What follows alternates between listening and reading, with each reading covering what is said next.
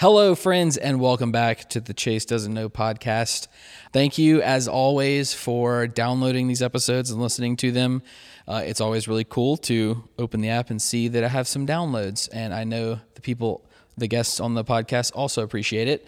Um, I uh, was very excited whenever my guest on this episode, Lindsay Duga, said yes and agreed to come on because she operates in a world that I uh, know nothing about and struggle to get into because I'm not a good reader. But she is a published author um, and has done a ton of work over the past few years um, while holding a day job to get published and craft amazing stories. Um, so I was very excited to ask her and pick her brain on her process and all the things that go into all of that. I know for sure that you will enjoy this conversation as much as I struggled to ask decent questions. Carl gave me a hard time uh, about that, but it was well deserved. Anyway, I will stop talking and let you start listening. Thanks again, Lindsay, for hanging out, and I hope you enjoy this episode with my new friend, Lindsay Duga.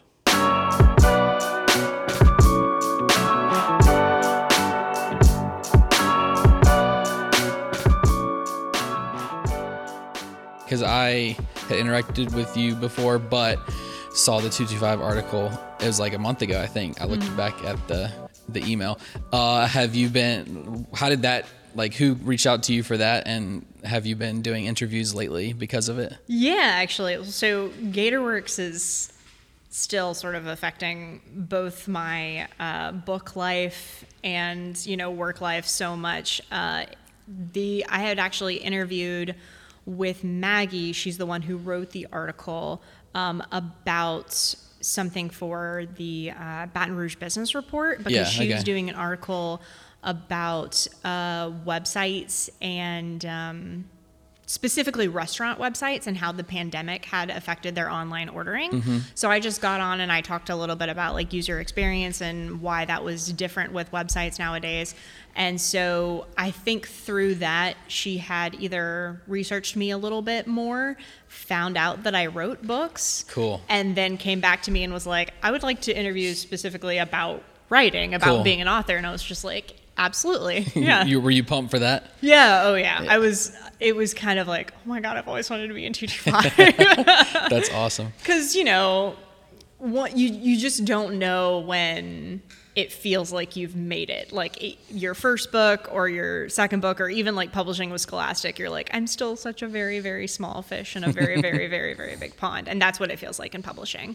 It's just sort of like, oh my God, I, I'm a nobody compared to uh, Rick Riordan or Angie Thomas or, you know, any of those types of people. Cool. That, yeah. So I'm super pumped that you agreed to do this because I want to talk about like the whole world of like where your novels take place. Uh-huh. That you know that I'm just reading about your bio and some things, uh, you're like interested in the fantasy novels and things yes. like. that. So I want to talk all about that. But okay. then I'm also super interested. I mean, you're the director of operations at GatorWorks, so. Yes. If I was to read that at surface level, you're probably a more like numbers and procedure type person at work, but you're super creative with the novels. So and yep that leads into I wanted to ask a bunch of questions also. Hopefully, we can get a little detailed about how you navigated getting books published because it seemed, mm-hmm. again, from the little bit that I read, uh, seemed like a huge challenge to do. Yeah, yeah. Uh, so, can we start there, maybe? Yes. And like how you went from writing through your high school and college years to getting a book completed and published. Yeah, absolutely. Okay, so. Um, I started when I was in, I want to say, seventh grade with a friend. So my friend and I had gone to see, of all movies, Pirates of the Caribbean. Okay. Um, great we, movie, right? Yes, and you know, movie. and we were so young and impressionable, and we are just like, oh my god, love this movie that, so the much. The first one, right? Yeah, yeah, of course, still the, the best one. one. for sure. Absolutely, yeah, yeah. Curse the Black Pearl. That's it. Yep. And so we saw that, and we're like, oh, it would be so cool. Like we just didn't want to leave that world, mm-hmm. so we thought of characters within kind of like that that historical time period, and with pirates and everything else. Um, and we created these characters together, would switch off back and forth writing different parts of the story. And uh, it was a little bit like role playing, but we were we were writing down our, our stories. Um, and so she grew out of it. I did not. like she went on to college and uh, sociology major and one of the smartest people I know. And I was just like, I want to write stories Okay. and I, and I want to have- experience fantasy worlds. I have to ask: Is that? I think I read the beginning of one of them. You Yes. wrote like a to Yep. this person. Yeah, to that- Bridget, yeah. Mm-hmm. Bridget. That and it said that if I remember, it was like to Bridget, who I started writing stories with. and yeah, that's her. she was Okay. whom I wrote my first stories with. Cool. So. Cool.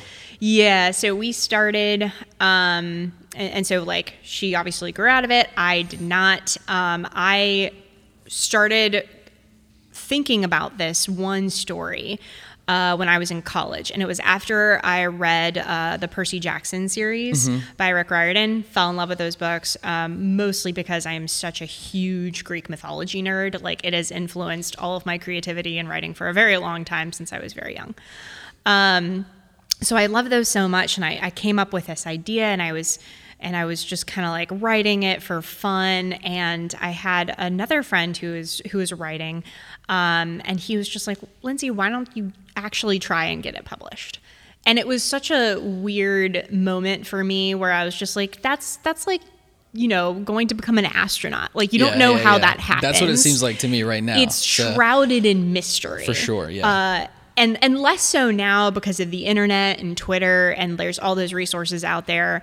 But like back when I was first trying to like understand publishing and how to break into the business, it really did feel kind of like an unattainable career. When, when was that? Whenever he told you that? Like Uh, what year was that? I think that? I was a sophomore in college, so um, 2009, 10. okay. So it took me about two years to write that first book, and I was in college at the time. So um, I was studying at Manship School of Mass Communication of LSU, um, knowing that I wanted to have more of a career in writing, but wanting to take it away from journalism, which I had originally started with in journalism, and then I went into uh, advertising instead because I wanted to be a little bit more creative and copywriting and big ideas and things like that. Um, and so I would kind of reward myself with studying and projects that are like, okay, if I can just get through this exam, I'm going to be able to like write my book for a little bit That's over the weekend. Yeah, that's cool. Uh, But it did take me a while. So uh, eventually I got my book, um, my first draft complete, really right around the time I was graduating. Um, so while all of my classmates were working on their portfolios and resumes and submitting to internships in like really big cities. I was working my Baton Rouge connections to find kind of like a simple startup job while also really pursuing getting my book published okay. Um, because I wanted to, because I knew out of all my research that I needed a day job. Like I needed uh, a stable career where I could go home and work on my novel because I knew it was going to be a long process. Um, so I started uh, kind of figuring out how that worked. And So okay, so how did you do that part? Like, uh, Googled. so you just Googled a bunch, read a bunch. Yeah. Okay. Yeah. So I think the first things that I really did in getting started was um, I Googled just the simple process, and they always pointed to you need an agent. You need a literary agent to Okay. get your book to the big publishers, to get them to editors, because editors won't look at your book unless you have an agent. Okay. So, I mean, seems a little snobby, but all right. yeah, but I think of all the people that want to get their books published For sure. there's got to be gatekeepers for Right. sure. Um, so I figured out that process, but I was like, how do I write a query? How do I get to my how do I get my manuscript to the point where I even want to put it in front of professionals? Because I understood that I was like, I had just written my first draft, and um, just from research, people just kept saying, and, and online writing forums, they would say, oh my gosh, get a critique partner, get beta readers, make sure you have a really polished manuscript. You should not be turning in your first draft. You should be turning in your fifth or your seventh, especially if you're a new writer. So I took that to heart, and uh, and then I started going to writers conferences, and that was like my next big step in my publishing world was just I wanted to connect to others writers who were going through the same thing. Um, so I found local writers groups. Like there was a group in um, I'm gonna big do a big shout out to them because I love them so much. they are the Bayou Writers Group in Lake Charles. Okay. They had a little um, writers conference called Bridge to Publication. Uh, That sounds like what you were looking for. Right? It's, it was exactly what I was looking for. Yeah. Um, it was a two hour drive. And so I went to that and I pitched my first book to an agent. And uh, So that so what does that look like when you pitch your book to you like walk up to this guy at a table or a woman at a table you, and you like sign up for time slots with okay them, all right. essentially. So, it's like an audition. Yeah. It's you walk in and do your thing. How long did you have to do it? Um, they give you probably like a 15, no more than a 15 minute window. Okay. Uh, really like it. But it's they- not like I was I was like picturing 20 seconds or something like to, to pitch. But you get to kind of lay out your ideas. No, yeah, I, I did. I did my research. I prepared because they said if you are going to sit in front of an agent, really you should have that pitch memorized. Like try and memorize Right. it. That way you're not floundering of Yeah. like, oh, it, it's this and it's this and then, but like it's also a little bit of this Yeah. and just like make it really short, snappy, engage them. So I practice my pitch so many times. Like Nice. I, and I did a little bit of acting in, in high school when I was a kid. So um, it was kind of easy for me to memorize that a little bit like a um, monologue, Right. Okay. you know? And it was, That's great. Uh, yeah, it was all of like no more than eight sentences. You want to keep it short, sweet, and then give them comp titles. Comp titles is comparison titles. So, like, my book is okay. similar to Got blah, blah, blah. it, it. And that's really helpful for sales so they can see, like, okay, this book would fit in with readers that enjoyed this. Right. You don't want to compare your book to Harry Potter. Of course, yeah. you know? That's, probably the sign of a bad uh, author, right? My book is like Harry Potter, Yeah. but also like Star Wars, and then you're like, okay, It's going to be as yeah, you popular as Harry Potter. Right. And they're like, come on. come on. So can you uh, can you do your eight sentence pitch now for that first book? Oh, man. I mean, I Um, won't hold you word for word or anything, but it might be cool to to hear. it. Yeah, maybe I should have prepared for this. uh, let me see. Because here's the thing I've done so many pitches Okay. with my different books. Um, Was the so was the first one that you pitched in Lake Charles? Was that the first one that you got published? no, Okay. no, no, no. I, I had, man, that's the the third book that I've written was the one that got published. Got it. Okay. Yeah, first one that got published. Um, yeah, I don't know. I don't think I'd be No able pressure. to do a pitch. Yeah, Yeah, no pressure sorry. at all. I, I I could All probably good. do like little snippets of it, but then I would be like, no, that's the wrong because I I like those uh the lines to be perfect. Yeah, yeah, yeah. you know. Yeah. So I definitely want to ask you about all that stuff too when we when we get into it. But um, okay, keep, so keep going. So after the the the Lake Charles, you went through that. What was the yeah, I, I went that? to even more conferences. So I went to a larger one. Oh, that one was expensive because you have to pay for conferences. right, right, Um, and travel and all that. Yeah, and travel. Um, and I was still just, you know, uh, working at my entry level GatorWorks job at the time. Uh, I think I was, you know, my first year at GatorWorks. Um, so I went to Writers League of Texas conference uh, in Austin. Um, that one was amazing. I learned so much. They did so much more than just like, oh, you can, you know, pitch to your like pitch to an agent, and uh, they did how to craft pitches. They did uh, actual writing workshops and craft workshops and networking opportunities, and they actually had a big old ballroom area where they had cocktails and hors d'oeuvres. And these agents would just kind of be milling around and you would find an agent. You'd almost be like on a hunt. You'd have like Okay. the the the brochure of the Writers League of Texas, and you'd have all these um, photos of the agents, and you'd and you're Oh, like, okay, I think that's the one. no, no, no, no, no, that's, That's not her. That's not her. I've got to find her. Do you? And then you'd talk to the other participants and be like, have you found this agent yet? Oh, she's in the corner. go get her. She's free. And so we would, you know, go and scout these agents and, and deliver them pitches. And I used to feel so bad for the agents. I'm like, nope, that's what they came for. Yep, that's true. They're here to listen. They're there to find the next big book Exactly. or series. Yeah.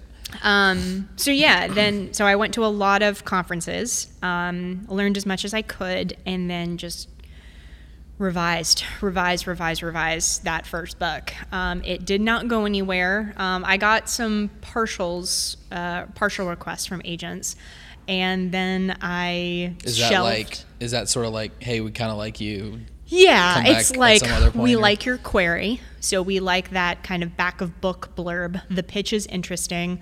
Uh, the first few example pages are decent writing. We'd like to see more. Okay. Um, a full manuscript is when you get a little bit closer of them just like, yeah, I want to read the full. Um, and so moved on to my second book, which was also a middle grade book. Um, the first one was middle grade fantasy, uh, in which constellations descended to Earth and came to life. Okay. Cool. So yeah, that one was really fun. I love that book so much. I wish I could go back to it. Uh, and then there was the second book, which was a middle grade uh, sci-fi about a futuristic skateboarder. Kind of think of um, Tony Hawk meets Sherlock Holmes in a way. okay. Cool. Um, Is it a skate? Is it like a hoverboard? Like Back yeah, it's a little bit like a hoverboard. Nice. Um, I called him a skidster skidster. Okay. because they used basically it, it was frictionless, so you could do all of these things on all different types of services on the city. okay. Cool. So uh, that that book was a lot of fun, and I actually got really close with that one. I got um, quite a few agents interested in the full manuscript. Uh, but that one had to be shelved too. and then uh, my first novel uh, that got published was Kiss the Royal. And so that was my Right. first I got young adult. right there. Yeah, It's, it's right there. uh, that was my first uh, young adult novel. Okay. Um, and it was fantasy, and it's such a weird concept. Um, I love when people ask ask me about it. They're like, "How did you come up with it?" And I'm like, I, How did you come up with it? "Well, What is it first for the? I, I've read the back of the book, but yes." and also I should have told you this. I should. Sorry to interrupt you. I should have told you this before. I bought after we spoke. I bought all your books, and then but me and my wife just had another baby, and Oh. so that's partly my excuse for not uh, having read very much, and then also I'm I'm a bad reader anyways. But so disclaimer right at the beginning. do you are you better it. at audiobooks since you like podcasts? Yeah, and I was going to ask you. I think I saw one post that you have an audiobook coming. I have three. Oh, perfect. I've got three. So, So Roaring is an audiobook. And you read the audio? No, no, Oh, no, no. Okay, They right. they contract professional readers, Yeah, professional yeah, yeah. actors to do that stuff. Um, I'm glad I don't have. To read it. You'd to be better them. than them, but No, I wouldn't. I'll forgive them. For Absolutely doing, not. For doing that. do not make me read my books. um, but yeah, Ghost in the Headlights, uh, The Haunting, and Okay. Roaring all have audiobooks. Okay, cool. Yeah, that was the one that I uh, did get a few pages into. So Yes. I'll definitely, I'll probably might listen to that. Okay, Uh, well, Roaring is my favorite, probably. okay. Yeah, Is that the most I'm- recent one? Uh, it's not the most recent. Ghost in the Headlights is. So Roaring was published uh, August of 2020, Okay. and then Ghost in the Headlights was uh, March of 2021. Got it. Cool. yeah. Okay. Um, all right. So we were at. Kiss, in the, Kiss of the Royal. right? Yes, we were about to go there. Okay. I did want to before you tell me that, and Yes. then like getting published and all the Okay. incredible things. One thing that stood out um, from just again the brief reading of the article in two two five, and then Mm-hmm. your website and things, um, is like all of the, I guess like self motivated work that you had to go through to get to. Whenever Kiss of the Royal got published, Yep. so, can you give me? I have a few questions that I that came up whenever you were just walking me through it. But can you give me an idea of how long it was from when you decided, like, Oh, I really want to be an author, Uh-huh. to someone said, "Okay, we're going to publish this book." Yeah. So um, I would say I was really started pursuing it at the end of college. So when I was graduating, I was figuring out how to query, looking at agents, that kind of thing. Um, and so that was 2012.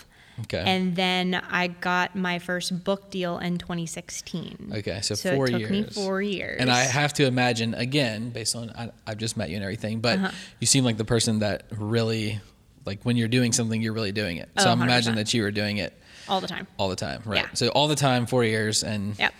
you and got a book deal. Okay, all right, cool. Yeah, it, it takes some people longer. It takes some people a lot shorter. Yeah. You know, it that and that's one of the things that um, Twitter is really good at of of just like the publishing community and the writing community being very honest about how long it took them to get to where they are Mm-hmm. or you know sharing their publishing stories because everybody's is different. Got it. Cool. There's really no one way to, to publish a book. Speaking of Twitter, there was some. I saw something that you won a Twitter contest or like. Yeah, you- so that's how Kiss of the Royal came about. Okay. Okay. So- All right. I, I pause again because another question. Okay. You, you mentioned a couple times just a few minutes ago that you had to shelve book one and 2 Uh-huh. So, um, and I'm I'm again like really curious about the whole process and everything. But Right. Where do you like? How did you um, get to that point where you knew this idea is book number one? Yes. And then. How do you internally decide that it's time to shelve it? It's like, did somebody tell you that, or you felt it? Like, what's you the feel it. Okay. Um, and then you run out of agents to query. okay. All right. Yeah, that's one way. So, I mean, there's there's only a certain amount of in the industry, and you don't want to query them twice with one book, right? Um, right. And so there were different, a lot of different online resources that I used to create a spreadsheet of the the different agents that I Director was of querying. operations there. Yeah, had a spreadsheet, of course, um, where I said, you know, like, oh, this one requested a partial, this one requested full, this one rejected me immediately, this one, Yeah, you know. okay. And so uh, you get about, I want to say, through 30 to 50 agents of queried.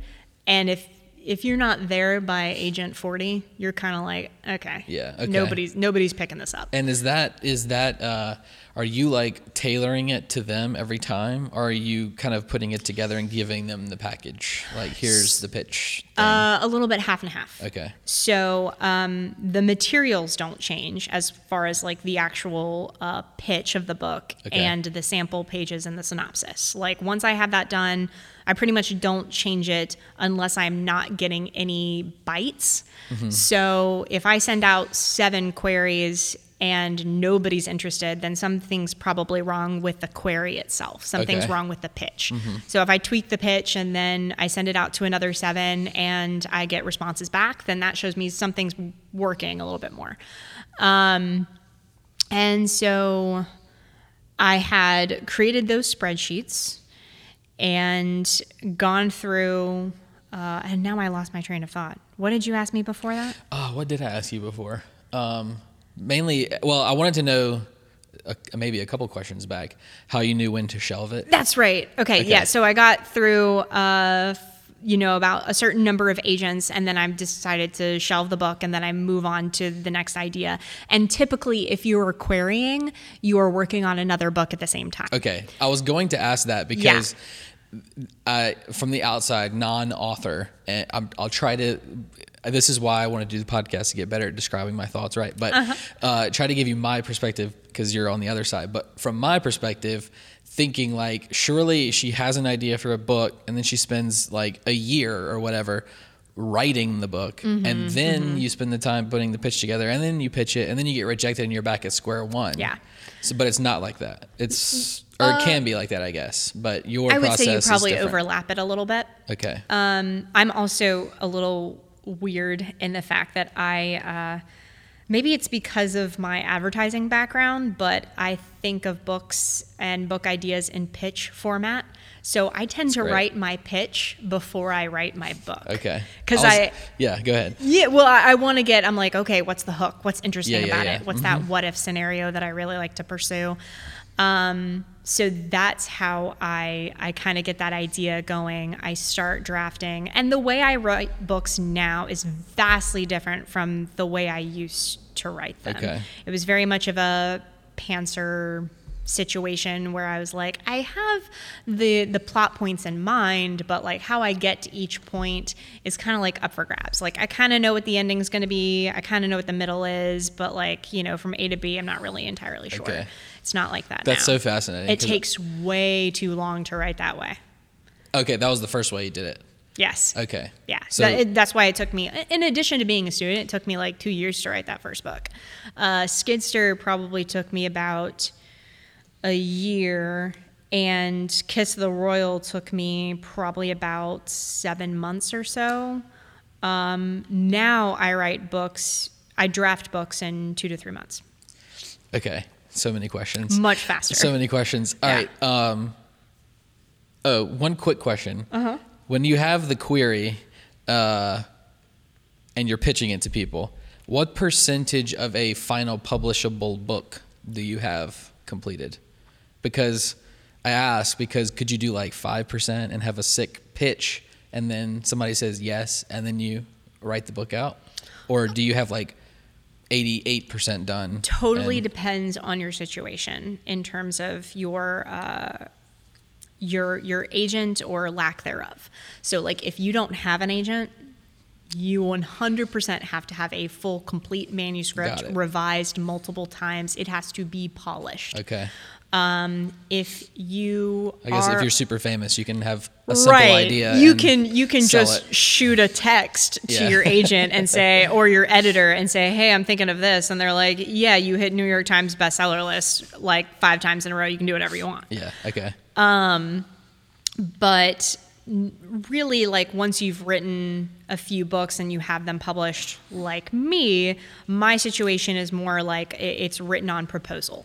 So I can write a detailed synopsis. Uh, sometimes I have to write sample pages, and sometimes I don't. Um, but usually, it's like give us the the synopsis of what the book is going to be, and then we will uh, take it to our acquisitions team. Cool. And so that's how that gets through. So typically, so that's happening right now for something yeah, new. for for some books, yeah. Cool. In fact, I just went through that process with Scholastic for my next uh, spooky middle grade horror. Okay. Is this the one that's like uh, kind of interactive? I think I read. That one's brief- already done. So That that's done. yeah, that one's going to be in uh, March of 2022, I think. Cool. Okay. I think I read that like just earlier today. That it was some like choose your own adventure type thing, right? Uh, it's an escape room. Escape room. That's an right. escape room in a book which I format. love escape rooms. Yeah, I mean, I have they're- the best like right downtown right here. Yeah, and my editor was just like, "Hey, That's I think cool. you'd be really good at this." And I'm just like, "Uh, "Wow, you don't know me at all. I'm terrible at puzzles. Like I'm so bad at puzzles." Uh, but somehow I, I was able to work through it, and it was it was a really a lot of fun. It was it was a That's- challenge. that's cool. And um, yeah, it was it was a great experience. But that one's just going to be in Scholastic uh, book fairs and Uh, clubs, okay. so it's not going to be in Barnes and Noble. So I can't buy it off Amazon. No, you can't buy it. Off, you have to have a kid in Bummer. school. Well, I don't, I'm not there yet. I have a, I have some headed there. Maybe one yet. day. Yeah. Um, okay. The, back to the a little bit more of the conceptual thing. Yes. Mm-hmm. Around putting books together. Um, because if I think about anything that's going to take me a year to do, Uh-huh. or even three months to do, it's just I'm just like, it's like where do I start and how do I avoid doing this for a year. Yeah. Because that's like a super long time. So um, I, I'm uh, particularly interested because you're very polished now, and I Mm-hmm. would like to hear about that. But when you were kind of coming into your own and going through that process of getting to publication, Yeah. what was your? Did you have like a moment where you had the idea for a book and then you went on a year process, or did you think this is going to be a year or two year process and I want to accomplish this? Uh, Like, how did that kind of formulate? So really, it was um, whenever I start writing books, and this is kind of true now, is I start thinking of that idea, and um, it's it can sometimes start out with just like a character. It sometimes starts out with uh, a setting that I really like, um, and I would say that's true for Roaring and Glow of the Fireflies. I knew I wanted to write a book in the Smoky Mountains, and I knew I wanted to write a book in the 1920s Okay. and finding those those scenarios that kind of like oh what if something was like this you know? Uh, is when i really start to have those ideas begin to kind of like formulate and snowball. But it takes me a while to think through the idea. Everything's internal in my process. I'm not really writing anything down. I'm not putting anything on paper until i have more of the the book formalized like just in my head. And so that process can be up to a few months until i get to the point where i'm like okay i'm ready to sit down and i'm ready to outline this or i'm ready to write a synopsis. Because i really like to think through characters. I like to think through world buildings and i, I like to put on playlists that inspire me. And uh, especially when it comes to that setting and i'll just like take a long walk with my dog and i'm just thinking about this book the whole time. Cool. and then I get to that synopsis part where I'll start kind of right right through the outline. Um, but before back when I first got started, I didn't really go through an outline process. I didn't write a synopsis. I just straight up, I was inspired. I had the the bare bones of the book in my head and I would just start writing. And it was a great way for me to learn what my voice was going to be like. It was a great way for me to learn the craft of writing a little bit, but it just took far too long getting mm-hmm. those books out. Mm-hmm. So I don't think I would have been able to do an outline or a synopsis in the very beginning because that's just, you got to learn somewhere. Um, and that's how my process was. Cool. Okay. That's uh so the craft itself, your now is you set the outline and then fill in the development of the points. Is that right? Yeah. So my my synopsis um, that I start with books now are around six pages. So okay. they're they're pretty detailed in terms of. So like a lot of work for me. Yeah. Is like just you getting started. yeah. Yeah. It's just a lot of. Um, kind of exploring the character development, their weaknesses, how they're going to grow, world building elements, how that's linked to the story. Like, there's so much of that stuff that I have to figure out um, before I even start writing. So it does take me a while to get to that point.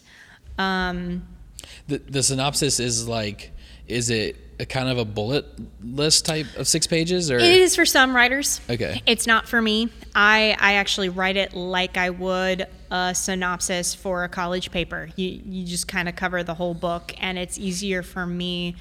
It's almost like writing a condensed version yeah, of okay. the story. It's a okay. it's a summary. Got it got yeah. it okay cool.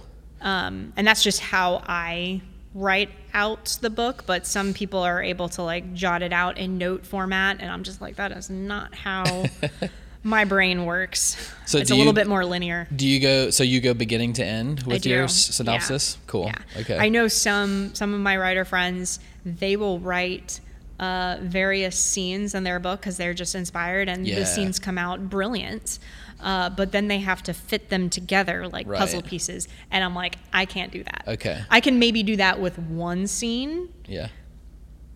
But not the whole book. I can't piecemeal stuff together. It's got to be, oh, if I say it this way in the beginning of this book, then I really need to to carry that all the way through. I want to reference things that I've written before. Okay. Because I like calling back to um, I like creating parallels in my books, and I can't do that if it's kind of all over the place. Right. If that makes any sense. Yeah, yeah. I think yeah. I'm, I'm trying to follow. It's a, it's like I said, it's foreign to me, so it's fascinating to hear. Because uh-huh. I just would imagine I would you know have a story and I just write it from just go, but there's a lot of different ways to do it, and uh, plays on off strengths of people. Um, the when was like the last time or most recent time that you felt inspired by something, and what was it?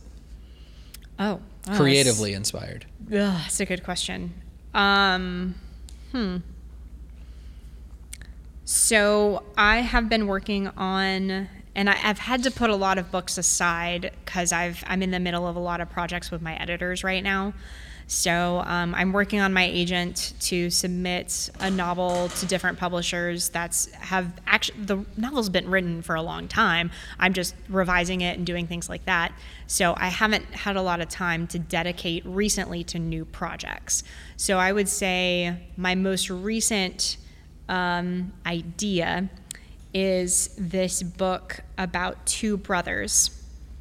Um, one is going to become a dragon and another one, and the older brother wants to basically go on adventures, but he promises to like take care of the brother who's accidentally turned into a dragon.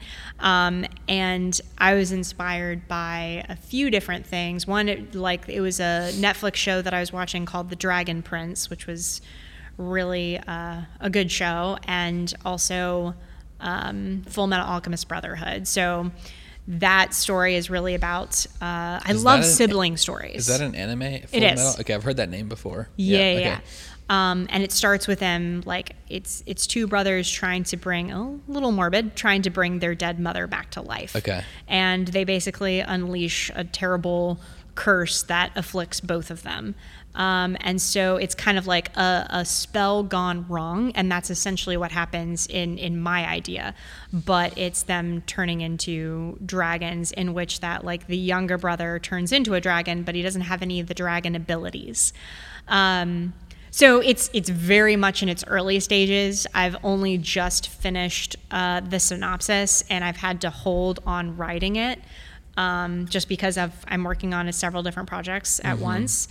Um, Does that drive you drive you crazy? Sometimes, yes. Yeah, like it, it really drives me crazy when I have an editor come back to me, and uh, they were supposed to get to me like you know two months ago, and they're and I've already started on another project, and they're like, here you go, here's all the edits to this book that you've probably forgotten half of.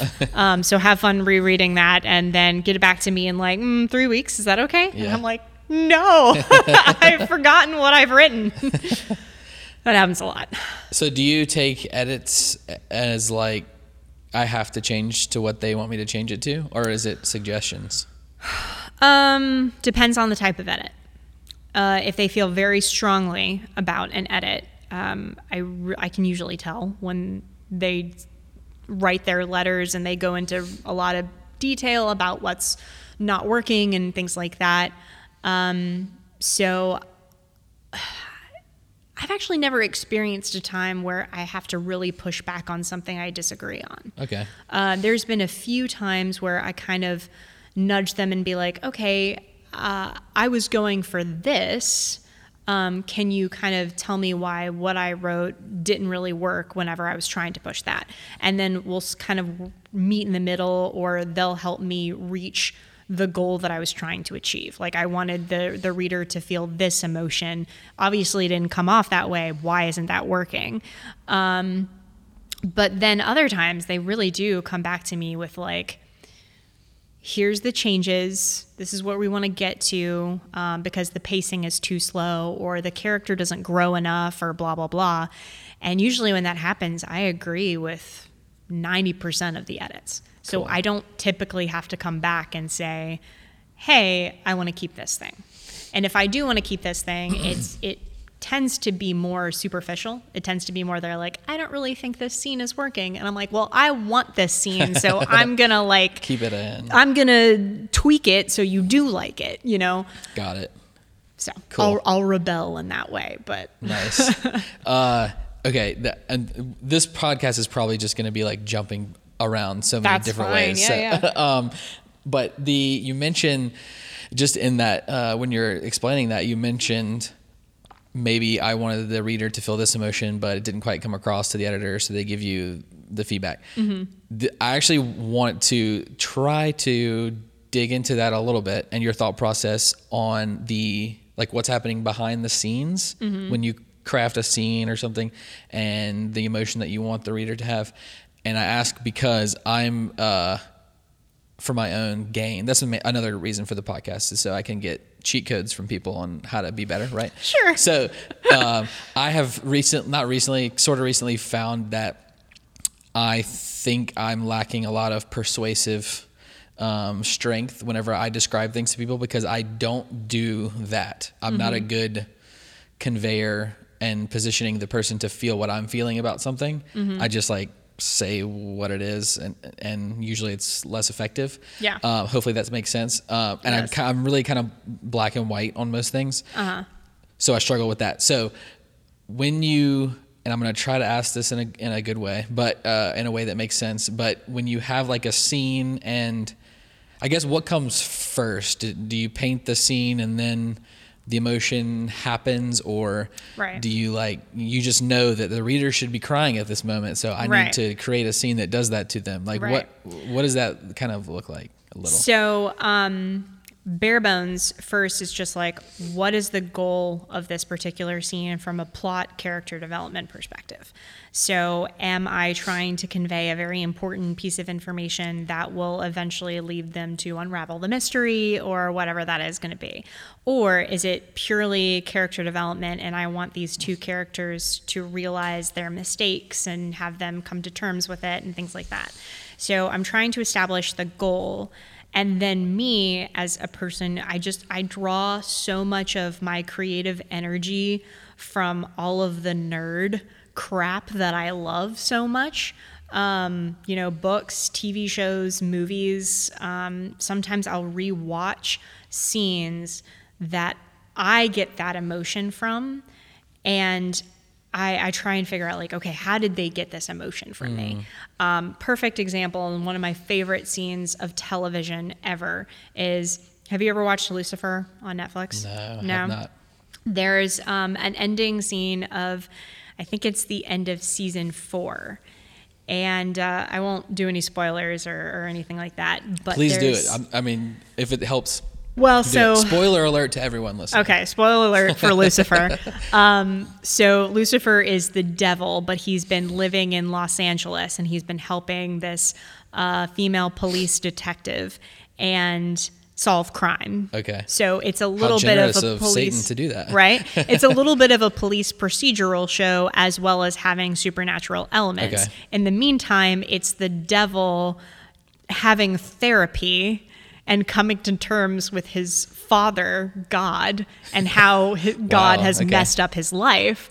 Um, so he has all of those like issues going on, and so you get to season four, and where he's grown so much, and he stopped becoming like selfish and things like that, and he realizes he's been in love with Chloe, the detective, and uh, but he decides to return to hell to save the world ultimately. Okay. Um, because hell must have a keeper so the demons aren't essentially unleashed. And there's this really emotional scene where she's telling him, please don't go. Like, don't, I know you're the devil. And because it's the entire season of hers, she'd found out in season three that he was the devil because mm. she didn't believe it for a very long time. Um, of course, why would you? Uh, and he there's this there's this emotional parting and it was so good and so well written and so beautifully acted that I I've watched that scene quite a few times to to really like inspire me to get that type of mm-hmm. overwhelming emotion where you're rooting for these characters. Mm-hmm. Like I want them to be together. I want them to and so like how are they doing this? Um and it's either in their their dialogue or the way they're acting or just the simple fact that they're finally admitting vulnerabilities to them and so it's just those types of scenes that I go back to that really help me write the scenes that I need to wrench emotion from, you know, like how can I get these characters to be vulnerable? How can I get them to really show emotion and how do I get my my readers to cry? right, right. So is it? Uh, so I guess you're kind of doing that the whole time because I guess if someone came into that scene from Lucifer cold, yeah, they wouldn't be as emotionally invested. impacted yeah, or yeah, invested. Yeah, absolutely. If they hadn't watched four seasons, three, three, four seasons of it. Mm-hmm. Um, so I, I, and I wanted to ask this anyway. Perfect timing.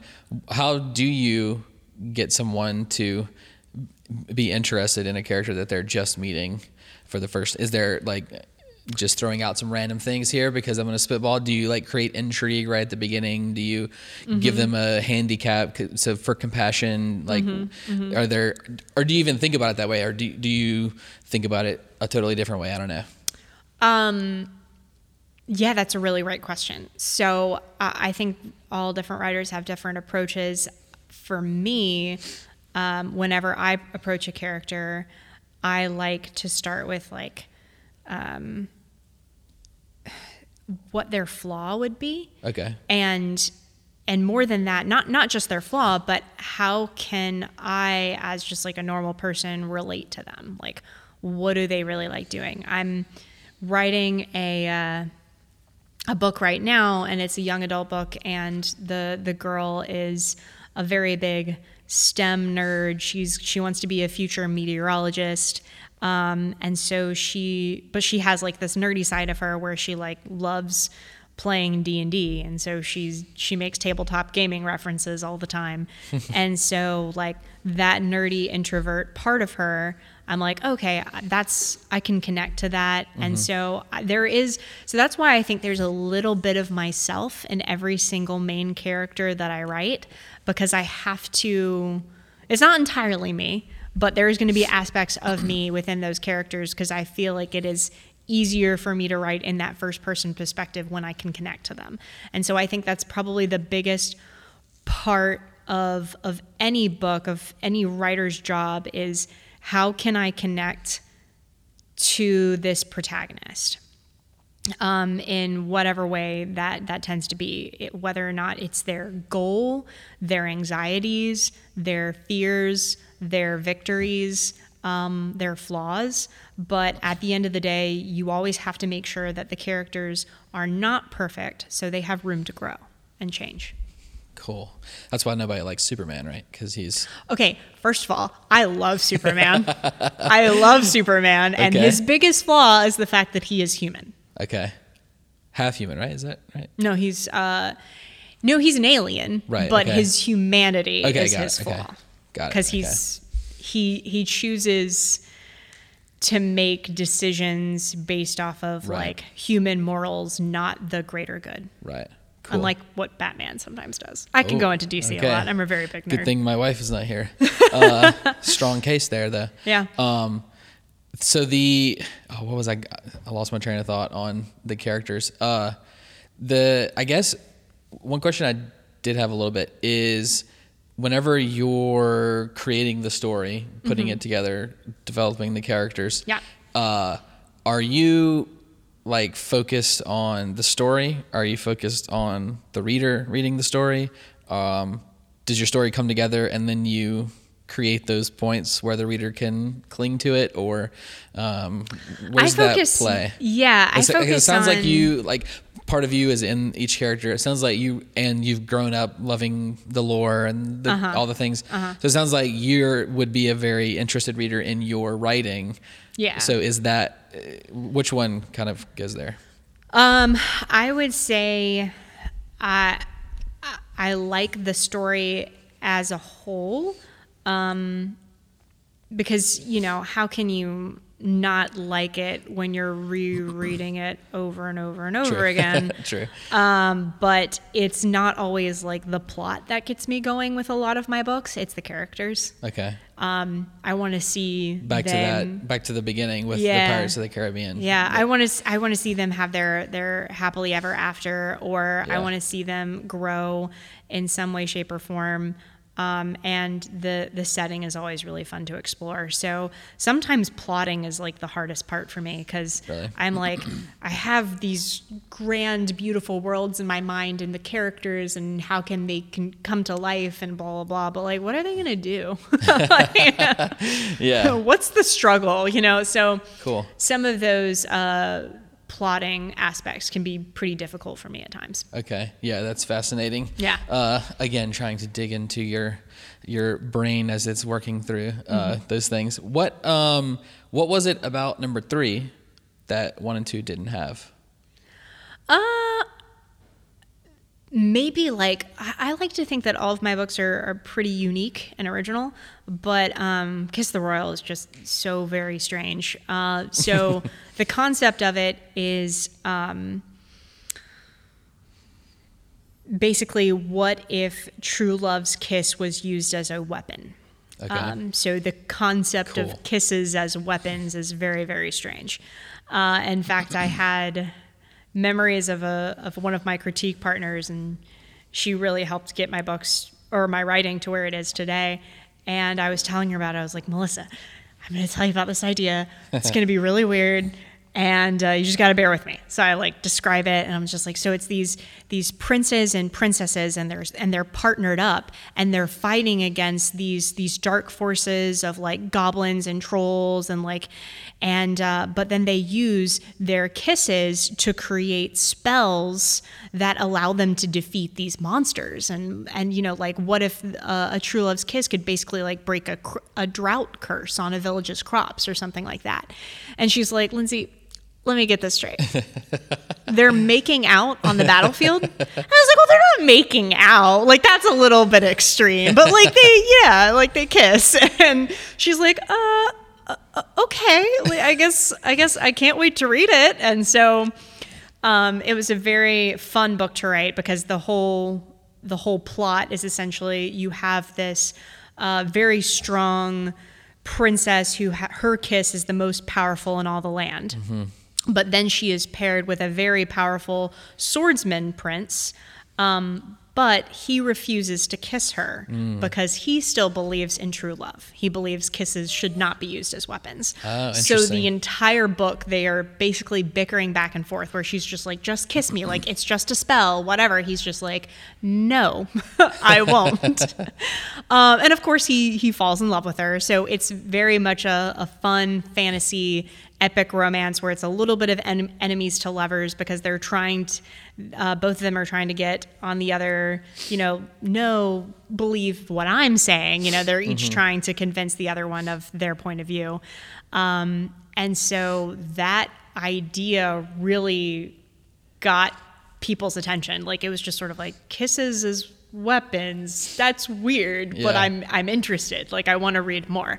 Um, so that's actually like. Do you want to talk about the Twitter pitch? Yeah, yeah, thing? sh- That's yeah. So basically, I wrote this pitch of um, uh, Princess Ivy's kisses are the strongest in the land, but one prince is, uh, or Princess Ivy's kisses are weapons, but one prince is desperate to prove her wrong. Uh, so, like, I had this pitch that I wrote on Twitter, and I entered this contest called uh, PitMad, hashtag PitMad, Okay. in which you had to essentially write out a pitch using 180 characters, which was the limit at the time um, with the hashtag, and then agents and editors would scroll through this hashtag on Twitter, and if they liked your pitch, um, you would be essentially put to the top. You could submit to them directly, and it would kind of get you to the top of what is called the slush pile. Cool. So I had an editor's assistant from Entangled Teen, which was a uh, small boutique publisher that had the distributor of Macmillan, so they were able to get into places like Barnes and Noble and things like that. Um, and so they they reached out to me and said like I'm interested in your pitch. Please submit. I submitted my book, and basically in five months I had a book deal. wow. Cool. So I actually skipped the agent route nice. just through Cut this Twitter pitch. out. Yeah. I mean, I got one eventually. Okay. Um. Well, you are a pro now, so well, gotta have an agent. You know. Uh, but yeah, I mean, and and when you debut, you, you it takes a while for your book to get published um, for whatever reason. I guess it's because you they're expecting you to be a little green. They don't know how long you're going to take in meeting deadlines. But either way, I signed my book deal. It was. Uh, uh, maybe September of 2016, and then my book was not published until July of 2018. So okay. it was two years before it got published. Wow. So, Yeah. In the five months from the Twitter to the book deal signing, did Yeah. you like have to revise and Not really. So um, the editor came back with like, uh, "I'm really enjoying your manuscript. Do you have a synopsis that you can send to me?" So I sent them a synopsis, uh, and then I actually went on a trip with huh, the same friend, Bridget. We went to Seattle, and then I was like, "I'm not going to look at my email. I'm not going to look at my email." Touchdown, New Orleans. Checked my email, and the first thing I got was a note from Lydia saying that she wanted to take it to acquisitions to the publisher. So uh, they wondered if I wanted to change, like if I could change a couple things. So Kiss the Royal was originally a spin-off of a fairy tale called Rose, uh, Snow White and Rose Red. I don't know if you've ever heard of that version. have not? Uh, it's an older fairy tale. Um, and it's a little bit different than like Snow White and the Seven Dwarfs, but kind of like in that same vein. It's just a different version, really. And so um, they're like, can you remove the fairy tale aspect and just make it fantasy? And I was like, yeah, it's it's only changing the lore slightly. Um, it wasn't even changing the plot. So with that one, just acceptance of yeah, like I don't mind that. They they then took it to acquisitions, and that's really all that needed. Cool. So, what took them two years? Took them two years. Oh Are they just slow or? no, I, I think it's because whenever they sign books, um, it takes that long to to kind of schedule them out. So whenever you're scheduling your books, you're sometimes scheduling in like two years of an advance. Interesting. Um, and then they have pre-established authors that they're gonna give the earlier slots to before you. Mm, okay. You know, they want to make sure they continue to publish them and keep them relevant and build their backlist because the more books they published with with one author, the better their career becomes and their relationship with the with the agency Right, and, and the right, publisher right. becomes. Right. Um, so they're like they're taking a chance on a debut author. Right. So they're like, we'll wait two years for you. Like it's fine. so there, so is there uh, like they you got the email um, Yeah. going to acquisitions? I'm sure you were like pumped. Like what, yeah. what was I your reaction? Oh my god. I it was Lydia told me she was like, okay, uh, Tuesday is the acquisitions meeting, so you should know by like end of day. And I was like, why would you tell me that? why why would you tell me that? I am going to be She wanted you to be anxious. uh, yes, I was so so distraught that whole day. I was like, I can't look at my email. I can't look at my email. I can't look at my email because this is the closest I'd ever been, you know, to, Yeah. to getting published. right. Um, and so I was like, okay, this is what I'm gonna do. I'm gonna get off work. I'm gonna run to Trader Joe's because I have to do some grocery shopping, and then I will check my email. So I was sitting in the Trader Joe's parking lot, looked at my email on the phone, and just screamed. awesome. Yeah, I just screamed. Luckily, nobody was around to be like, "Oh my God, what is wrong with this girl Crazy screaming person in her in car?" the parking yeah. lot. Um, but yeah, it was it was amazing. I barely remember the drive home, other than just me calling my mom and being like, "I'm gonna get published. I'm gonna be an author. I can't believe it." That's So- cool. So the acquisitions email notification that you knew that they were going to publish it at that time. Yes. Okay, Yeah, so that's so- like the you you you done it type. Yeah, so basically you get approval from the editor who wants to take you on, but like it's not just their decision. Decision. They have to take it to their team and they Okay. call it the acquisitions team. And so they have Got a it. meeting to review those book proposals. and that was the Tuesday, That was that Tuesday. and then they said yes. And then they were like, "Yep, it's happening." I was like, That's cool. And then Mm-hmm. and then it was like five months later that you like signed the papers and all that stuff. What's that whole deal like? Well, so it was uh, it was actually a little bit longer than than that. So the five months was Oh, that was actually Twitter just to the- yeah. Twitter Okay, to the actual meeting itself. Got it. Um, and then it took maybe three to four months after that when I had gotten an agent because it was easy to get an agent after I'd sold the book. Right. I'd already done their work for them in a lot of ways. Um, but but my agent, you know, walked through the whole you know, looking over contract, having the experience of reading legal contracts and knowing what I was stepping into, rights negotiations, all, all those kind of things. Um, and so that went through, and yeah, I, I signed, I want to say like a couple months after the acquisitions team. Got it. Cool. After they did all the the legal back and forth and stuff. Yep. Uh, did you have to like go to their office to sign? And was there Oh, like a big no, no, wood table and like an ink pen and all that stuff? Maybe you do that if you're like an author who lives in New York, Right. but no, no. I just they send it over DocuSign. nice. And that just was it. click a couple times and it's Hundred done. percent. Yep. Cool. Um, okay. Again, like just lots of questions. Um, The so we've talked a couple times about like book one, book two, and book 3 Mm-hmm. Um, but you're writing since seventh grade, I think, is what you said earlier. Um, so how many books do you have, or concepts, I should say, do you have saved on your computer or written in it? Do you type your ideas or do you handwrite them? I type. Okay. I type. So how many Um, books do you think you have saved on your computer? Or are you just Oh, like, Lord. or do you just sit down and just write one, two, and three, and then you got it? no. um, I would say I have two ideas that are really just that. I, I started writing them, um, and then I was like, uh, I haven't thought enough about it, or maybe I'm just not feeling this concept like I thought I would. And so I just kind of stopped mid draft. I even had one idea that I really liked, but it just didn't pan out the way I wanted it to, so I didn't touch that one. Um, but I have I want to say I like actually did the number. I think I've written 16 books Cool. since Wow. that first book. Okay. Wow. Um, and there's five of them are published with another three about to be published. So eight out of 16 is kind That's of my pretty good. track. You're batting record. 500. Yeah. That's pretty good. Yeah. Uh, cool. Um, the I want to ask too a little bit like process type thing, but looking at this book, Roaring, it's in the 1920s, Yes. which is not right now. Yeah. So, and also the, at the very beginning, you have like a bunch of terms Yep. that you've defined out, uh, Yep. like slang, some slang and things. So, uh, you know, like writing a novel. Uh, I guess Research. one one could sit down and write a novel, but I'm sure you had to do a good bit of research for Yes. like being historically accurate and all that Yeah. stuff. So how was that process on that one? It was very it was very intricate.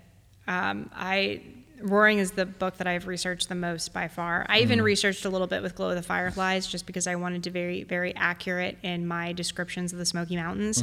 I wanted to make sure that uh, the trees that I were describing was in the right elevation. I wanted to make sure the plants that I was describing were in season. You know, I wanted to be accurate uh, as possible. And Roaring, especially, like if you're getting into historical fiction, you want to be as close as possible. Um, so I did a lot of research with that book, and I had so much fun with it. Like Really? research Cool. was was half the fun. Um, I had uh, two websites that I just had up constantly while I was writing that book, and it was um, glossary terms of the 1920s slang. Uh, and I definitely used all that slang, and it was so much fun. Cool. I, I think that was probably the highest praise that I received of that book because, you know, as authors, you're not really supposed to read your reviews, negative reviews or positive Right, okay. reviews, and you- like you're going to, obviously. Yep. And so um, I think that was the thing that I was most proud of is that everybody who wrote who read that review, even if they didn't necessarily like the plot or the characters, they were like, "This book was really well researched." Nice. Like she, the author did a great job of incorporating 1920s into the setting. Like it really felt like that time period. Um, so I was really proud of that, and I, I did do a lot of research. In fact, there's a scene at the end of the book where um, they're using waterways. And I had to figure out if these waterways even existed at that time. So I went, I was just like, okay, can you get from the New York Harbor to uh, sh- the lake in Chicago? Um, and of course, it's Lake Michigan, I think. Like I, I even forget what it is right at the me, moment yeah. but it's it's the lake and then all there's all these waterways that are connected and i wanted to see if it was even possible so that took me down a rabbit hole um, i researched specific streets and bridges that Cool. would have been built in the 1920s i looked at real photographs um, i really i really did a lot of research on that book and i, I had so much fun with it So when you're doing all of that, you do you have like a Word document? You're dumping notes Mm-hmm. and pictures and stuff into it. Yeah.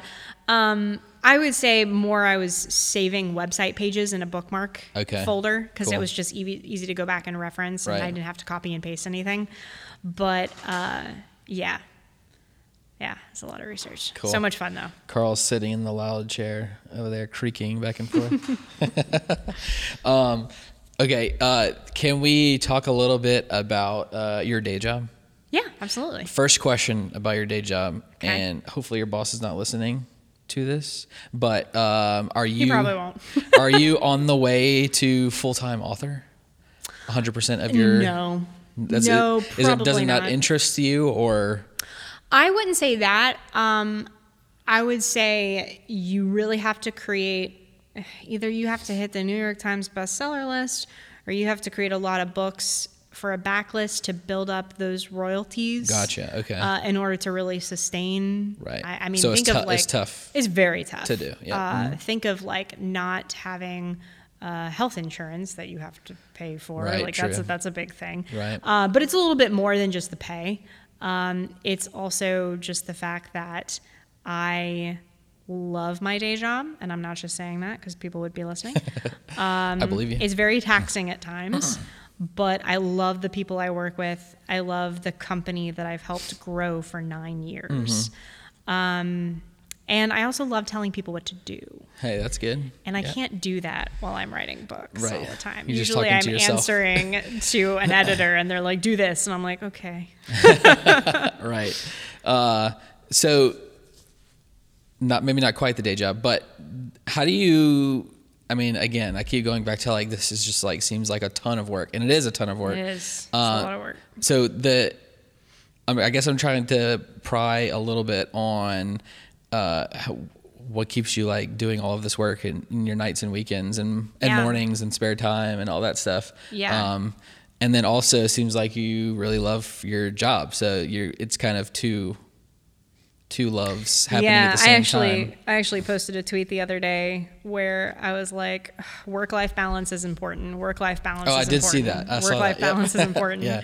And then I responded to that being like, authors, what do you do when your life becomes work as well? Mm. Because that is essentially like what I'm struggling with and what a lot of authors struggle with with day jobs is that like you are working with clients, you are having a full time job that you have to deal with, and then you go home and then you also get paid to write. You also have deadlines that you, and then professional emails that you have to respond to. Mm-hmm. And because you have these deadlines, because you have these restrictions, and it becomes again like more like work. When are you not working? Mm-hmm. Because writing for me always used to be an escape. And to some extent, it, it still is. But now that I'm answering to publishers, I'm answering to editors, it's, it's an obligation as well. Um, so it's hard. Like it's, it's very exhausting. Um, but at the end of the day, I love both things that you're just kind of willing to sacrifice. Oh, I was going to watch Midnight Mass, the new show on Netflix this weekend, but I have a deadline to get to. Or I was going to go meet some friends for drinks, but I have a deadline that I have to jump to. So I would say sh- your social life takes a little bit of a hit, um, but you got to you got to make time for that as well. So I would say scheduling is very important to keeping up with with that, and then trying to to disconnect when you can. Um, but yeah, it is it's a lot of work, um, and uh, 2020, of course, for very a lot of people, it was mentally exhausting. Um, the creative industry really felt that too because you couldn't go out anywhere. You couldn't. I was so used to going to coffee shops and like that's where I wrote and was able to get all of my idea- ideas. I couldn't do that. And I couldn't like just get out of the house and sit there and focus with my headphones and my lo-fi music. And that was a that was a struggle. Um, but yeah, I think it's I think it's just like, do you love it enough to make time for it? Got it. and and to be tired if you have to be tired. Right.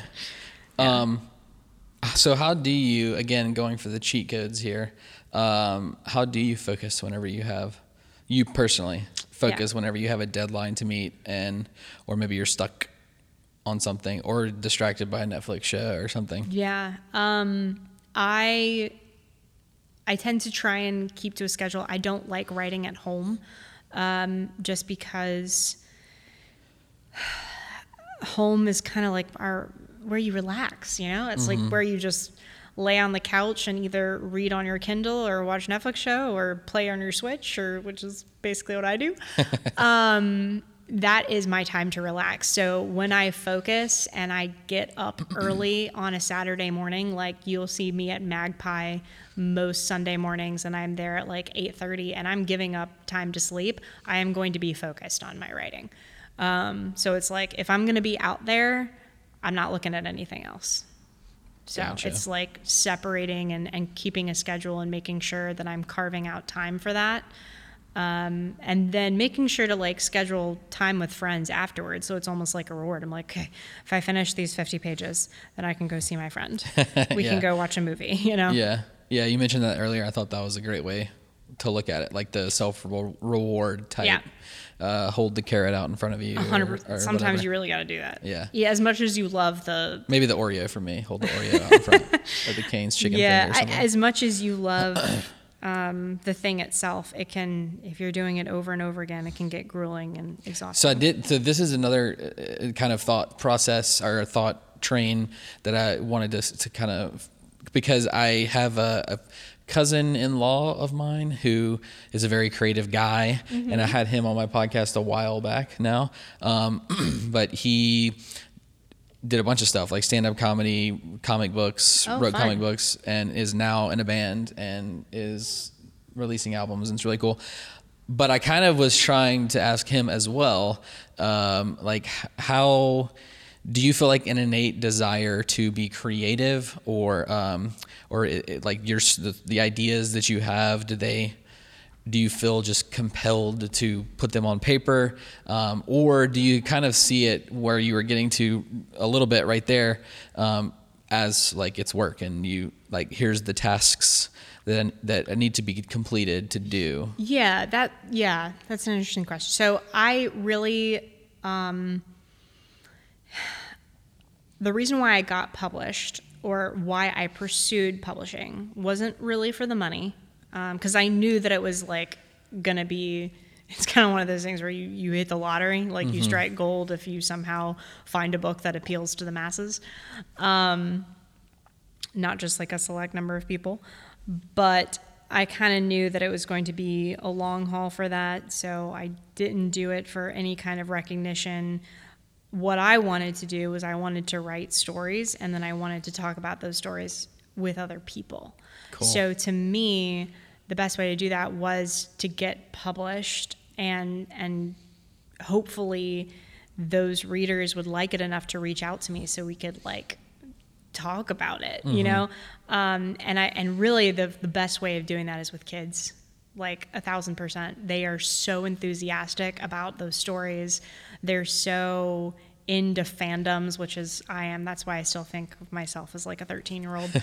Um, so going to i knew i needed to get published traditionally in order to go to book festivals to go to schools to like have that connection with kids and my readers and if i didn't really want to pursue that part there was and there wasn't any reason for me to get published um, so that's that's really why i went out and and tried to do that does that answer that question Yeah, yeah, I think so for sure. The um, um, also the kind of your what's the word journey, for lack Mm-hmm. of a better word, from the Pirates of the Caribbean, the the inspiration there Yeah. to where you are now. What um, what kind of things played into how you developed your tastes uh, and interests? Like you, you mentioned a couple TV shows earlier. What Oh, yeah. what are some of the things that you have been obsessed with growing up Oh man, how long do we have? Uh, forever? By the way, it's uh it's already seven eighteen. okay, So- yeah, we can keep going for a little bit. Um, so I, I, I love anime. I loved Harry Potter. I love DC comics. Of course, the Marvel movies are awesome. Um, I Which love which Marvel movie is the best? Percy Jackson. Uh, what is the best one? I don't know. I really love Guardians of the Galaxy. I could love probably Guardians watch that one Galaxy too. over The first one or the second one? First one. Yeah, yeah, for sure. Yeah. Um, And Infinity War is my is my favorite probably. Yeah, I was okay with the Infinity War. The the I, time travel is a big struggle for me. Really? So, spoiler Oh man, so you don't like. Interstellar? I haven't. Wow. I actually so my I'll my this book. coworker. I'll read this book. You watch Interstellar. I know my coworkers literally got on. We had a happy hour last week, and they were like, They were talking about it. "Lindsey, you haven't watched it. What is wrong with you?" And I was like, "I'm sorry."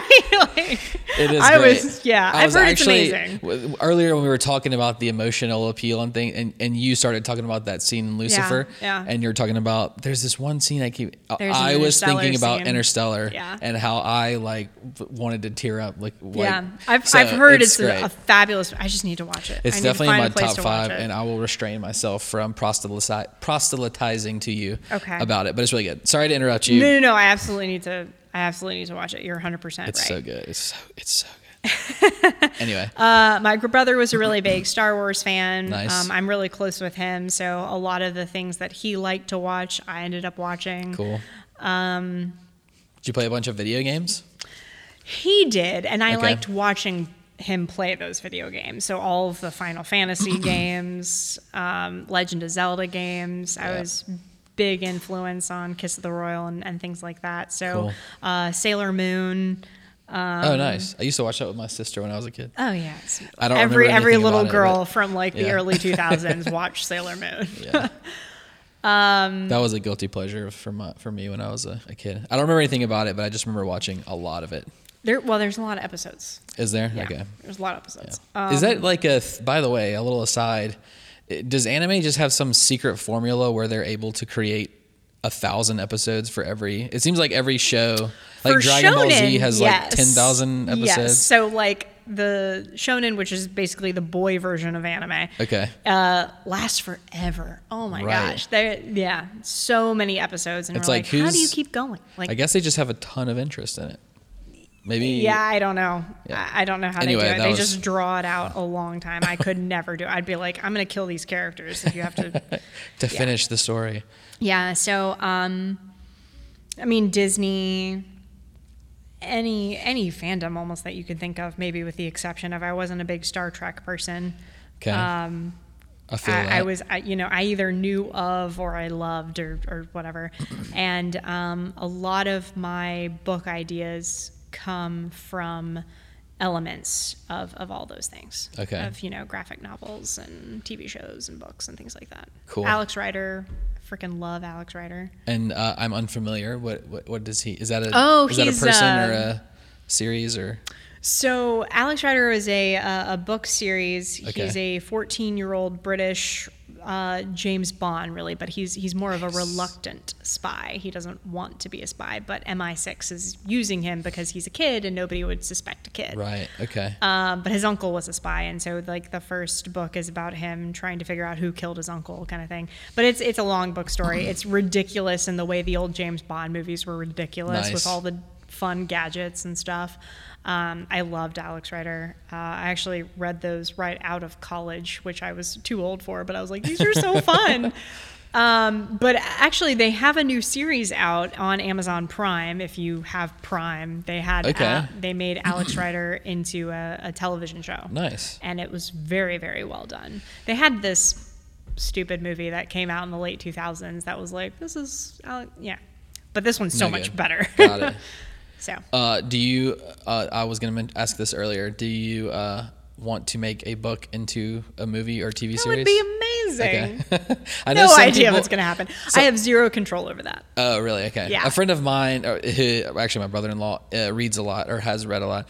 Um, and every it seems like every series that he reads and then they make a movie, uh, Yeah. he's always like, the book is way better. The book is way yeah, better, And I'm yeah. I'm the other I'm the person that says the movie's better just because I had never read the book. Yeah, So I was yeah. curious if you, uh, obviously you're very into TV shows and movies. So Yeah, they would. Um, so how that works is you sell uh, a book and it has rights a, a part of that. So Okay. there's audio rights, there's film, TV rights, and there's uh, language, you know, foreign rights. got it. Um, So you can sell those rights, you can keep them, but nine times out of ten, like your book goes on this publisher's marketplace where it has like a brief blurb about it, and um, there's specific film, TV agents where their job is to just to scroll through that list of the publisher's recent deals and be like, oh, this could be a cool movie, and they reach out for those rights.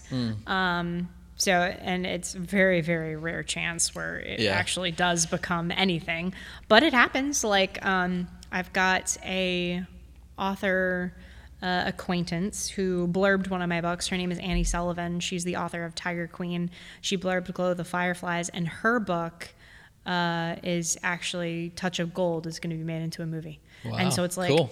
Girl, I went to writers festivals. I went to book festivals with you. I shared a table with you, and you're gonna get a, a freaking movie deal. You know, like it's it happens, Yeah. and it's and it's amazing when it does, but it's very rare. Cool.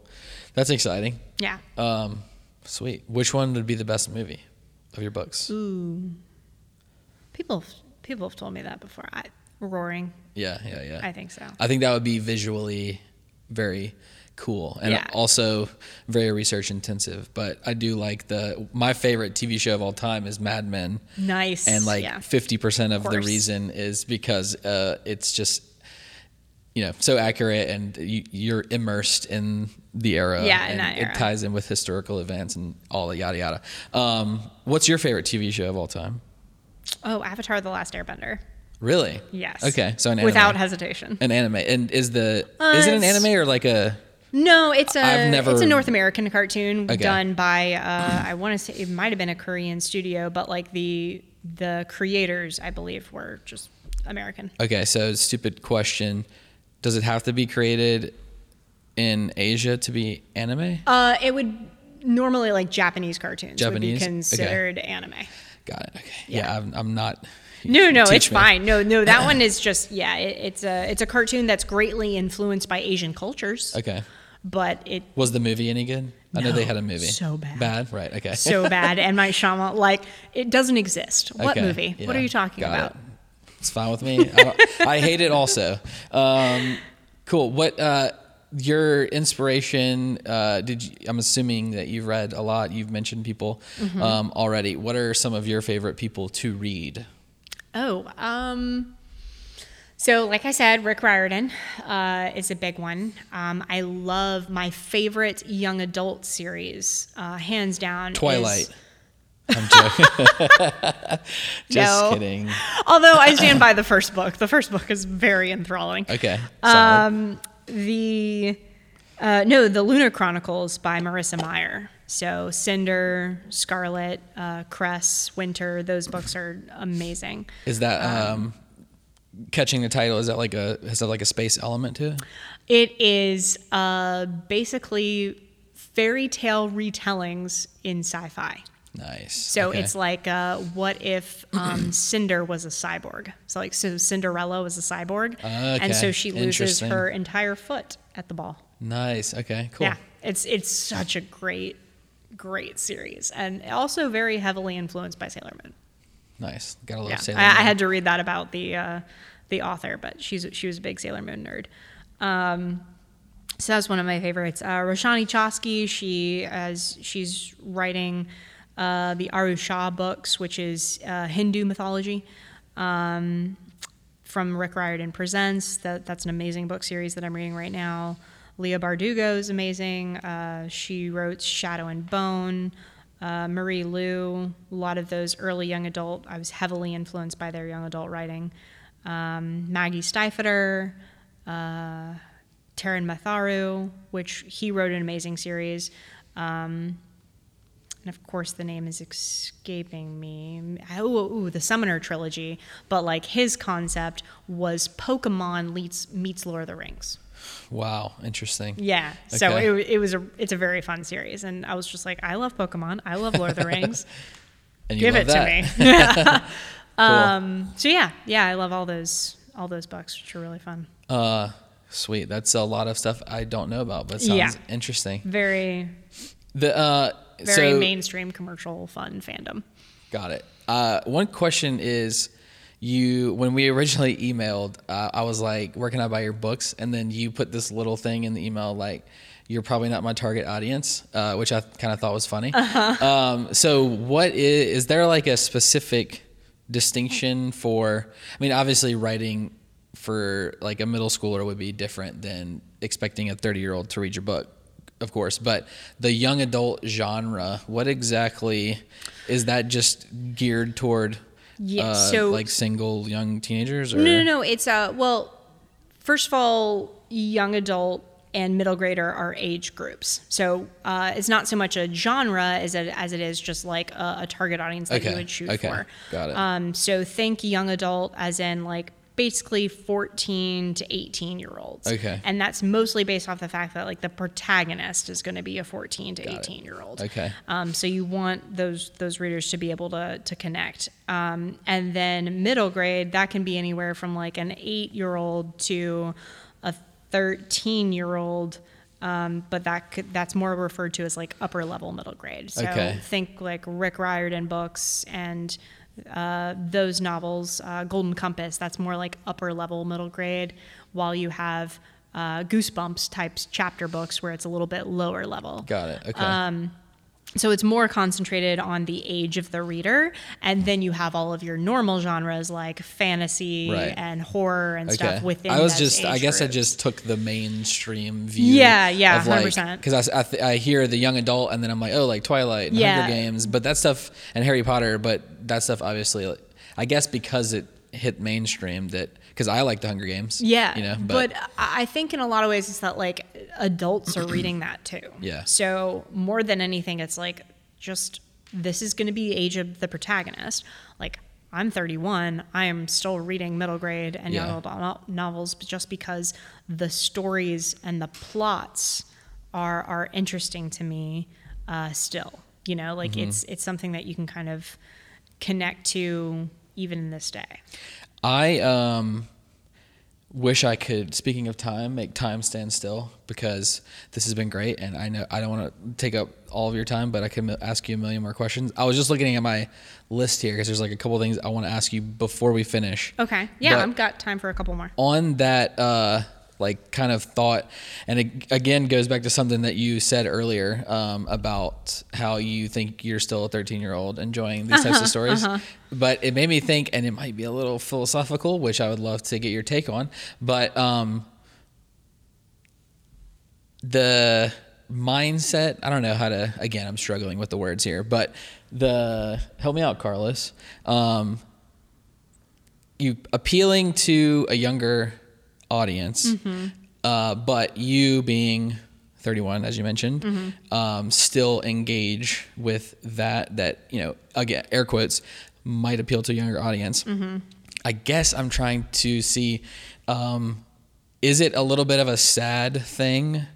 Um, maybe for you or just in general, I'm kind of thinking out loud. Is a little bit of a sad thing when perhaps people get older and go to their jobs every day and do the same thing over and over and kind of not as excited about their life type thing and then lose a excitement with the younger stories or fairy tales or fantasy or that sort of thing. I, that's probably a really jumbled thought, but that thought popped into my head whenever you were talking about that because I enjoy, um, you know, like Star Wars. I watched it when I was ten, and Yeah. still like watching it now. Yeah. Um, and there's there's some things like that that I still relate to, um, but then I wonder if a lot of it is maybe. So, so I'll, I'll come that at made it. a little bit of a sense. I'll come at that thought through a, a lens of like the type of stories that really come with young adult and middle grade.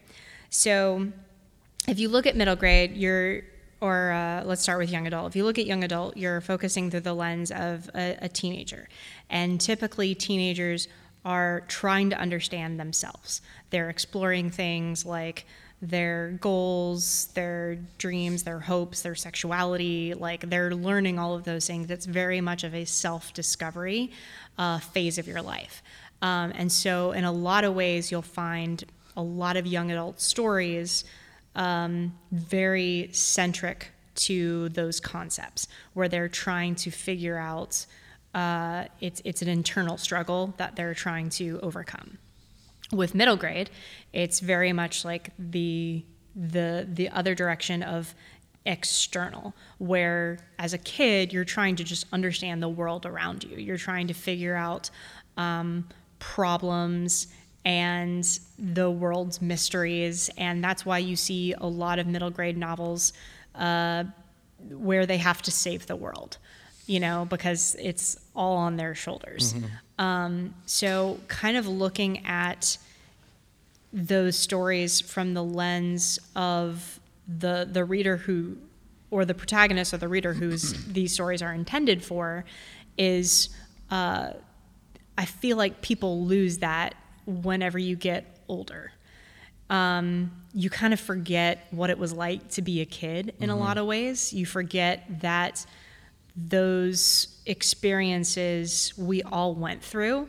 And I really like going back to those types of stories and being like, I remember when I was that afraid. I remember when I was that um, struggle, like, you know, struggling with those fears and anxieties and externalizing that in a really fantastic world and, and, and story like that. So I think that's what people are sometimes drawn to when they when they read those books and that's why I wish more adults did pick up these younger the stories that are driven for younger kids because I think it's all applicable in a way because like we all went through those experiences And I think it's important to sort of like remember them. And that's to me what's really exciting.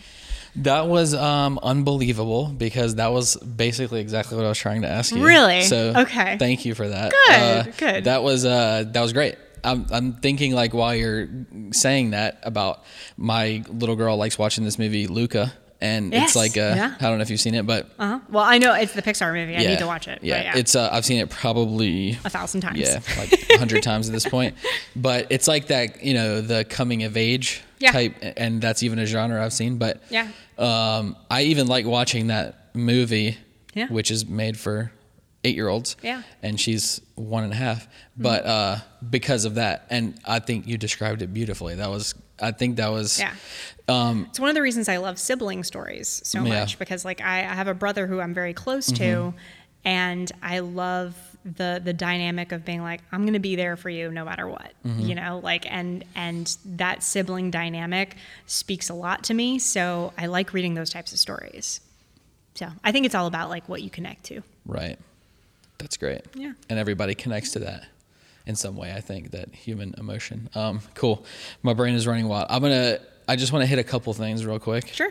We talked about it for a second before we actually started, but you created your own beer. Oh, I did not. You if I admitted to that, Rally have Cap would be like, "Oh my gosh, she cannot be on the right, can I'll anymore." Change it. I won't. I, we don't want to defame anyone or, or make anybody mad. Rally Cap has a new beer. Yes, and called the Night Shift. The Night Shift, Mm-hmm. and it's intertwined with a podcast that you're on. Yes. And from what I've gathered, I'm gonna have to go check it out. You should. now. Season But- two just dropped. Okay, sweet. But from what I've gathered, you're a character. What's your character's name? Her name is Kestrel Cockris. Okay, Kestrel. Yes. And your character. I'm a half elf druid, so it's a D and D role play podcast. Got it. Okay. Yeah. And you're on the can. You're on the beer. Yeah, well, my character is. So we we got art done, and um, that is on the can. It's it's so cool. like it's unbelievable. cool. Yeah, yeah. it's really so cool. it's um it's a podcast with me. Um, I'm a I'm a druid. I play a druid in the podcast, and then it's uh, Jay Ducote, who is a barbarian, um, a human barbarian, of course, and uh, T Bob. Hebert, who is a uh, halfling bard, uh, and then Chuck Pierce, who is a uh, dragonborn warlock. And we play um, these bombastic characters on the night shift that work at this guild, and uh, we get thrown into a very sticky situation. Um, but we're just kind of like coworkers, and it snowballs from there. It's so much fun. Like Sounds they're like they're it. big dorks Yeah. and um, goobers, and and we just have a blast doing it. Uh, So oh, and Trent is the DM, so Uh, is what is the DM? D- dungeon master. Okay, so he, he's basically the- the, one who who Tells kind who of tells the, the, okay. story, who creates the storyline, and he plays all the non-player characters while I we saw- interact with yeah, them. I saw. The, um, Yeah. Now I'm gonna forget the the name. What's the Netflix show? I saw the uh, super popular Netflix show Stranger Things. Stranger yeah. Things. Yeah, yeah, they play D&D. That's it taught me about D and D a little bit. Um, yeah, and so uh, Rally Cap um, is is Jay Ducote does a lot of their sponsors ads, and so they had a connection, and they were cool. like, "We're going, well, we're going to make you guys a beer," That's legit. and we were like, "What?" So how did the is the season two? What is the actual? Is it scripted or are y'all playing a game on the podcast and We're literally- acting the characters? And, Yeah. So we um they they all have like radio personality experiences, and I'm just a, a nerd who likes D and D. Um, and so and you probably win every round. I don't know how it works, but it's not really like a win or lose type of Okay. game. It's it's it's a role playing story. so it. we're there essentially like acting out these characters and then rolling dice to see um, our actions, how bad they are, Right, or like if the if the rolls are low, like if we call a crit, then you know we'll trip on our face. Um, and if it's a nat 20, we cartwheel out the door. You know, like it, it kind of depends. um, who came up with the idea to do this? Um, it Like, how did it come together? Well, so we all work together.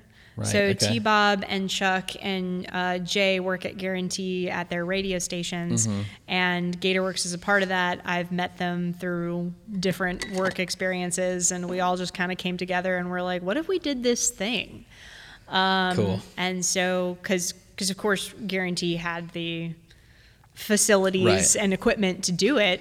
yeah, it's just like you just go to the next room and start. Um, Yeah, start and so we we started recording on Saturdays, and it took us a while to get to the point where we wanted to release episodes because we did practice sessions, and then we learned like because some of us never had never played D and D, so we were like, we have to figure out how to how this works. By some of us, you mean them? I'd never played. Oh, really? Yeah, okay. I'd never played. All I, right. I I listen to D and D podcasts. Like I love podcasts. I will listen to all of all types of podcasts, but um, I'd never played that before. Cool. Okay, uh, top two or three podcasts for you. Oh, uh, Dungeons and Daddies is a D&D podcast that I'm in love with. Um, uh, t- t- t- the Adventure Zone is another D&D podcast that is amazing, amazing storytelling. Um, I love My Favorite Murder podcast, which is a true crime podcast. Um, let's see, what's another one? I started listening to the old Ga- old gods of Appalachia, which was Okay. uh, kind of a horror anthology podcast told in an alternate world of the Appalachian Mountains, which was very interesting. Um, uh, oh, and lore. Perfect. I was gonna say, have you listened to Lore? Lore is amazing. Yeah, yes, Lore is absolutely. Great. Um, I suggested it to Carl, and uh, So good. He turned it on and then turned it off because he didn't like the guy's voice or something. He, Aaron Mahnke does have like a little. He's got a cadence to a voice that He you have to get used to. I don't mind it. Have you listened to uh, Criminal? No, isn't that what he does? Does he do that? No, that's uh, Phoebe. Phoebe Judge. Yeah, yeah, yeah. No, her I voice haven't- is very much like. But I don't I'm mind. I don't. Judge and this I don't mind that. Yeah, yeah, yeah. yeah. That's good. Uh, I haven't listened to that one, but I, I should. That one's pretty one good out. too. It's Yeah. like uh, you know, it's less true crime. It's true crime stuff, but it's more like narrative, and it's in one And episode. interesting and yeah. yeah. She's really good, and Aaron Mahnke's really good as well. Um, what is New South Story Lab? Did I read? Uh, Uh, yes, I actually should probably take that off my bio because the Oh, okay. organizer uh, moved to Oregon, but we we did have a uh, nonprofit um, organization in which we would go teach kids at uh, the juvenile detention center, um, giving them an opportunity to have a creative outlet. Mm-hmm. Um, and it was a great initiative. It's just like once the organiz- organizer left, I'm too busy to to Right, kind of right. keep it Yeah, yeah, moving. you know, right. I already have essentially You're- almost two full time jobs. You're not too busy. Just stop. You're not busy. uh, but yeah, yeah, that was that was uh, a great organization. I wish I wish we could have kept it up. Cool. Yep. Yeah. Um, I just saw that on your bio. I thought Yeah. it was uh, really Yeah. cool. Uh, all right, last question. Okay. Um, you have two new books. Definitely one in the spring supposed to be coming out. Yes. Another one kind of happening, and then maybe a third one. Yes. Uh, but a little bit past that, what is what does the future look like for you? Oh goodness. Um. So, yeah, I've got a book coming out in the spring, and then I'll probably have another book coming out in the fall of all in 2022. Um, and then probably I'm working on my first young adult series. So this is the first time all of my books have been standalones. Um, which series scares the crap out of me. I'm not going to be able to do it. And uh, my editor's like, no, you're ready, you're ready. And I'm like, okay. um, so uh, that is going to be hopefully coming up in 2023. And then I'm working with my agent to put out a young adult uh, sci fi. And I'm also working on another project with Scholastic. Um, all and then my agency also has a lot of illustrators that I would love to work with. Um, so I want to see if I could work with an illustrator to create a graphic novel script, which would be amazing. Yeah, that's but really that's cool. like a dream thing. That's more like you It'll know, happen. I'll be like, please, please work with me. this would be amazing. So how do you how do you relax whenever you actually relax? um, Because I mean, you work twenty four seven or yeah, uh, write or, and work. I would say shows, books, um, sometimes just playing Stardew Valley on the Switch, which is a farming game essentially. um, yeah, just just kind of kick kick back and and and I never ever want to think of it this way, but it's a little bit like work because I'm watching these new shows and being inspired by Yeah, them, yeah. and Mhm. kind of all comes back full circle, I guess. That's great. But cool. yeah. Lindsey, thank you so much. Thank This you for was, having uh, me, Chase. This so was much fun. amazing. I had so much fun. I uh, I'm gonna put you on the spot. Will you come Great back at some point? Maybe Yes. like next year or something. And We can talk more, and we can talk about stories also, because I will have read a couple um, by that point. I would be more than happy to talk about That'd be them with you. really cool. Yeah. Thank you so much. Thank you. Thanks for listening to this episode. I really, uh, I know you enjoyed that. I don't even have to say I hope you enjoyed it. I know you did. Uh, and also, go check out Lindsey's website, lindseyduga.com. Uh, buy her books on Amazon and I think Barnes and Noble and all the places. Uh, as we talked, she's got a couple books coming out soon. So you Oh, and Carl, yeah, Carl was just holding up his phone and said, "Go check out the Night Shift podcast." Of course, um, even if you're not into that, I'm gonna go listen to a few episodes, and sure, I will love it. the The cast on that podcast, I hear, is really cool. Anyway, thanks again for downloading. Uh, if you want to leave a review, that would be amazing. Uh, if you're not going to leave five stars, don't leave it. Just kidding. Do whatever you feel led to do. I love you. Thank you for listening. I'll see you on the next episode.